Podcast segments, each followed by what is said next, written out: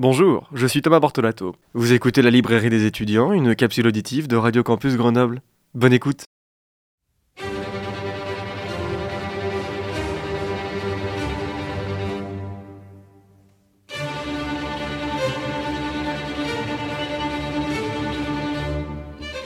Eh bien bonjour, bonjour à toutes et à tous. Je suis très heureux de vous retrouver aujourd'hui pour cette toute nouvelle chronique de la librairie des étudiants.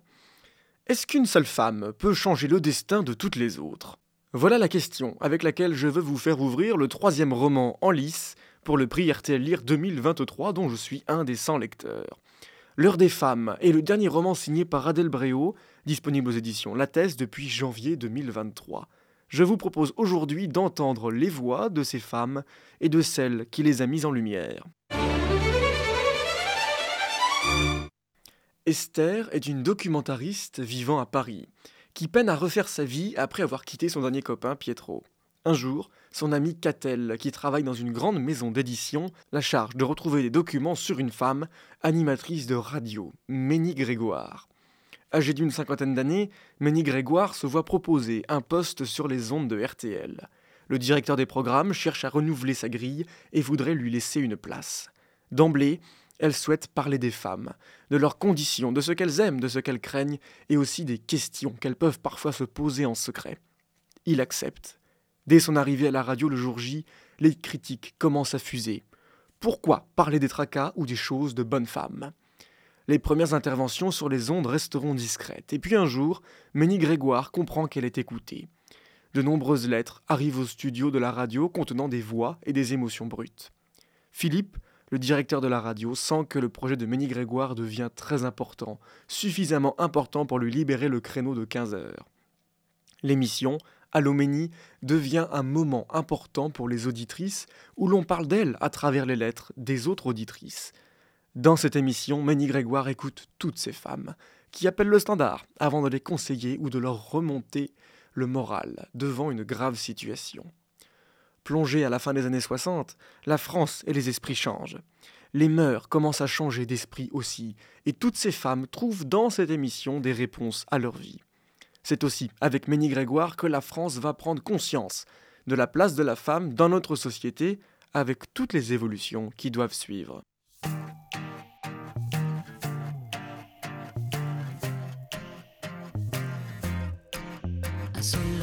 Insoumise, attachante, libérée, dilettante, bienfaisante, piquante, démaquillée, iconique, discrète, courageuse, ondulante, hypnotique, amoureuse, célibataire et battante, déchaînée, solide, maman ou putain, généreuse, sylphide, du soir et du matin.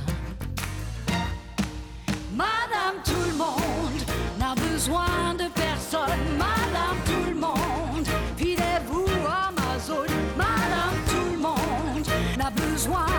personne. Ni première ni seconde, elle se vit plutôt femme que madone.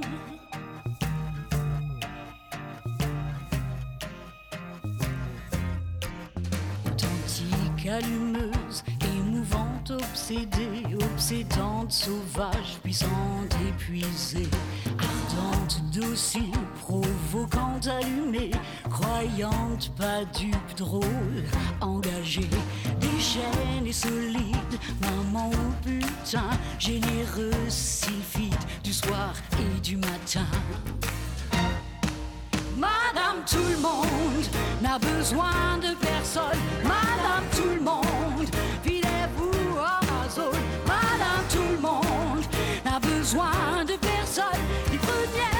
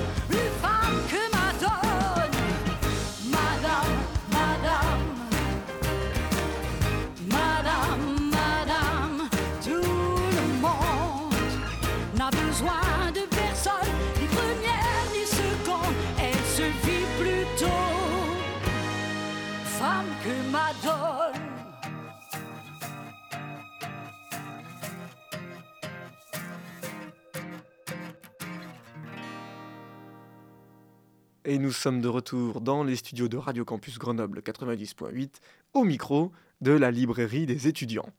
Nous venons d'écouter la chanson Madame Tout le Monde de Patricia Cass, extrait de son album intitulé lui-même Patricia Cass, paru dans les bacs en novembre 2016. C'est une chanson où les femmes sont affirmées en lien avec la morale et toute la réflexion qui nous accompagne tout au long de la lecture de notre roman du jour. L'heure des femmes d'Adèle Bréau est le sujet de notre chronique et il est disponible aux éditions Lattès depuis janvier 2023 et est bien sûr sélectionné pour la finale du prix RTL Lire 2023. Notre roman du jour est un roman polyphonique. Et je ne dis pas cela parce qu'il traite de la radio. Non, loin de là.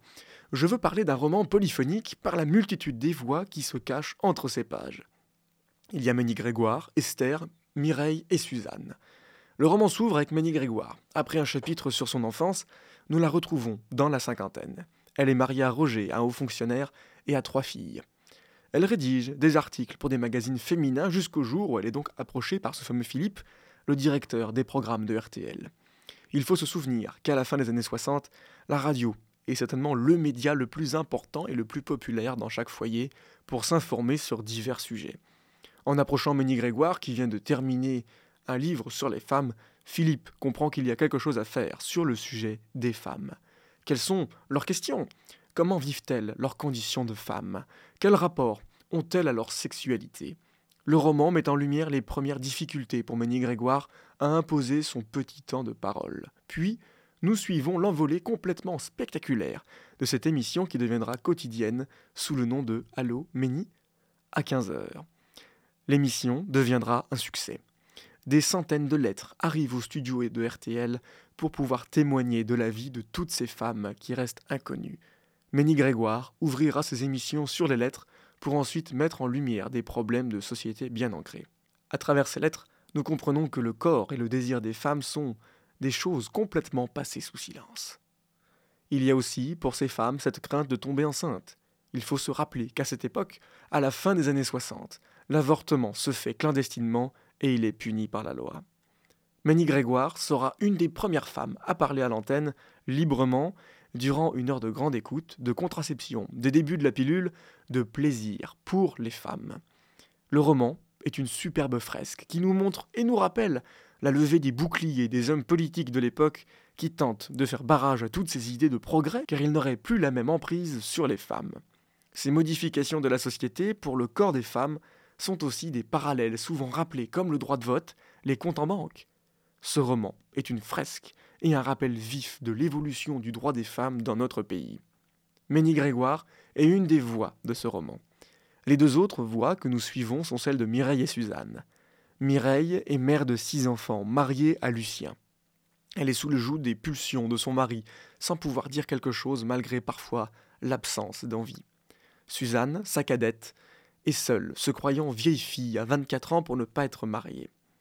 Son angoisse grandit lorsqu'elle apprend qu'elle est enceinte, sans être mariée à cet homme avec qui elle a eu une aventure. Le combat de ces femmes se traduira à travers une émancipation. Mireille veut travailler, Suzanne cherche à contrôler son corps et à s'affirmer. Le roman traduit un état d'esprit de l'époque. La sexualité est taboue. Les femmes ne doivent pas tomber enceintes, et si cela leur arrive, elles sont les seules responsables. Le combat de Ménie Grégoire pour parler d'éducation à la sexualité ou du corps des femmes sur les ondes de RTL, c'est aussi pour faire changer les mœurs et toute la société. Malgré les critiques qu'elle reçoit pour son émission de la part des hommes très conservateurs, le succès ne se démentira pas pendant plus de dix ans. Les lettres affluent avant d'être remplacées progressivement par des appels au standard. À travers les yeux de Ménie, nous suivons l'évolution de la société à propos de la pilule, du droit à l'avortement et aussi du plaisir des femmes. La dernière voix qui compose ce roman, eh bien c'est celle d'Esther. Cette jeune femme va découvrir la vie de Ménie Grégoire et son engagement pour les femmes. Elle la suit de plus en plus jusque dans les archives départementales d'Indre-et-Loire où les bobines des émissions sont stockées ainsi que les lettres reçues à l'époque au studio de RTL. Même au milieu de ses recherches, l'ancien compagnon d'Esther reviendra lui parler par message, le fameux Pietro. Leur histoire est terminée, mais pour autant, il continue de la joindre. Elle veut lui résister, car tout est terminé. mais il est toujours là, à tenter de la convaincre. Les peurs vont naître, et Esther finit par garder en mémoire que le combat de Ménie pour le droit des femmes sur différents sujets n'est jamais vraiment terminé. Le petit détail amusant réside dans le personnage d'Esther, qui est donc inventé mais fortement inspiré du travail de recherche de l'autrice Adèle Bréau, qui est nulle autre que la petite fille de Ménie Grégoire. Bien que le lien familial ne soit pas gardé dans la création du personnage d'Esther, le travail de recherche qui a été fait pour écrire ce livre a aussi été inspirant pour l'autrice, qui s'est peut-être immiscée dans le personnage fictif. Derrière les voix importantes de Mireille et Suzanne, d'Esther et des courriers des auditrices, Ménie Grégoire est là. Elle est à l'écoute de toutes ces femmes pour tenter de les aider et de faire évoluer, in fine, la société. Voilà un roman captivant et saisissant. J'ai été captivé par toutes ces femmes et par le combat de Ménie Grégoire, une figure de la radio que je ne connaissais pas. J'ai trouvé ça très intéressant de placer dans des personnages différents, comme Mireille et Suzanne, qui sont pourtant sœurs, des visions et des éléments de société qui les impactent. Nous évoluons au fil et entre les années. Les époques aussi divergent. Nous avons une partie dans notre présent avec Esther, qui retrace la vie de Ménie Grégoire au sein des archives, et une autre partie entre les années 60 et la fin des années 70 avec Ménie Grégoire et les deux sœurs. Ce roman met en lumière le combat des femmes pour reconnaître leur corps, leur plaisir, le droit à la pilule et à l'avortement. À la lecture des chapitres de ce roman, je me suis de nombreuses fois rappelé la dureté de l'époque devant les progrès en médecine pour la pilule ou encore effectivement l'IVG. On sent le poids de la société et du jugement. Ce qui peut nous paraître commun aujourd'hui, de par les progrès médicaux ou le droit à l'IVG, était pourtant hier un grand combat pour les femmes. Je vous invite vraiment à découvrir ce roman polyphonique. Nous retrouvons l'une des voix les plus importantes de l'époque qui, à travers la singularité de se retrouver devant un micro, a su soulever des questions et des problèmes de société pour la faire évoluer, malgré les embûches et les réticences de certains. Ainsi va la littérature. L'heure des femmes d'Adèle Bréau, publiée aux éditions Lattès, est disponible dans toutes nos belles librairies indépendantes depuis janvier 2023. Un magnifique roman sur une figure de la radio, Ménie Grégoire, qui a donné de la voix et du sens aux phénomènes qui ont été tus par la société. Je vous donne bien sûr rendez-vous la semaine prochaine pour continuer nos lectures en lien avec le prix RTL Lire 2023 avec le roman de Gaël Nohan. Les envies de lecture et d'autres surprises sont bien sûr disponibles maintenant sur la page Instagram de la librairie des étudiants.